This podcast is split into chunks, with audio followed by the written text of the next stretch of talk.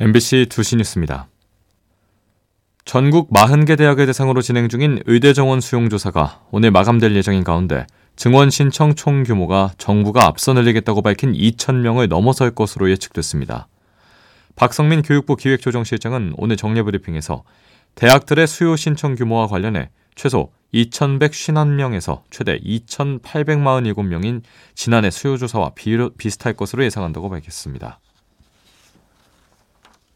전공의들의 복귀 시한이 지난 가운데 정부가 집단 행동 핵심 관계자들에 대해 엄정하고 신속하게 조치할 계획이라고 오늘 밝혔습니다. 박민수 보건복지부 2차관은 오늘 오전 정례 브리핑에서 정부의 업무 개시 명령을 위반하면 최소 3개월의 면허 정지 처분이 불가피하다고 강조했습니다. 박 차관은 3개월 면허 정지 처분을 받으면 전공의 수련 기간을 충족하지 못해 전문의 자격 취득 시기가 1년 이상 늦어진다며 행정처분 이력과 그 사유는 향후 각종 취업에 불이익을 받을 가능성도 있다고 경고했습니다. 이재명 더불어민주당 대표가 공천 배제라는 당의 결정을 수용한다고 임종석 전 대통령 비서실장이 말했던데 그 결정에 어려운 결단이었을 것이라며 매우 고맙게 생각한다고 밝혔습니다.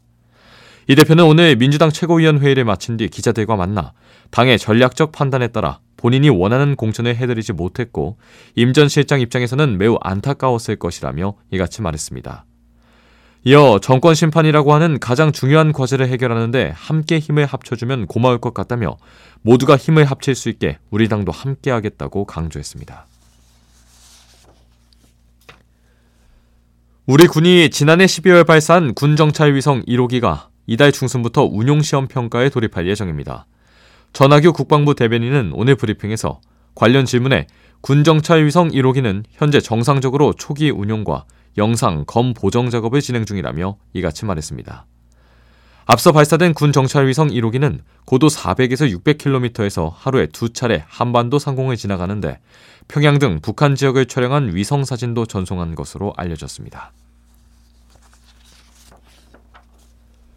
법무부가 윤석열 대통령이 검찰총장이던 당시 윤 총장을 감찰했던 박은정 검사에 대해 해임 처분을 결정하자 박 검사가 강하게 반발했습니다. 법무부 검사징계위원회는 지난달 27일 박 검사에게 최고 수준 징계인 해임 처분을 의결했으며 박 검사는 SNS를 통해 해임 통보를 받은 사실을 알리며 이런 보복 징계는 결국 법원에서 취소될 것이고 징계위원들에 대해서도 반드시 책임을 묻겠다며 행정소송을 예고했습니다. 신숙희, 엄상필 신임 대법관이 오늘 취임했습니다. 신숙희 대법관은 대법원에서 열린 취임식에서 제인 에어의 저자 영국 소설가 샬롯 브론테를 비롯한 많은 과거 여성 작가가 사회적 편견으로 가명으로 소설을 쓸 수밖에 없었던 것처럼 현재도 편견 때문에 목소리를 내지 못하는 사람들이 많이 있다며 대법관으로서 작은 목소리도 놓치지 않도록 최선을 다하겠다는 포부를 밝혔습니다. 엄상필 대법관은 공정하면서도 신속한 재판을 통해 국민 자유와 기본권에 충실히 보장하는 것이 사법부와 법관의 변치 않는 소명이라며 왼쪽과 오른쪽을 빠짐없이 둘러보고 눈 덮인 들판에 새로 내딛는 한 걸음이 곧 뒷사람의 길이 된다는 것을 명심하겠다고 강조했습니다. 끝으로 날씨입니다. 오늘은 낮 동안 엷은 안개가 끼는 곳이 많겠고 미세먼지가 머물면서 공기도 탁하겠습니다. 초미세먼지 농도는 강원 영동과 제주를 제외한 전역에서 나쁨 수준을 보이겠고 충북에선 오후 한때 매우 나쁨까지 치솟겠습니다. 오늘 낮 최고 기온은 서울 11도, 대구와 광주 14도 등으로 어제보다 1도에서 3도가량 높겠습니다. 정영환이었습니다. MBC 2시 뉴스를 마칩니다.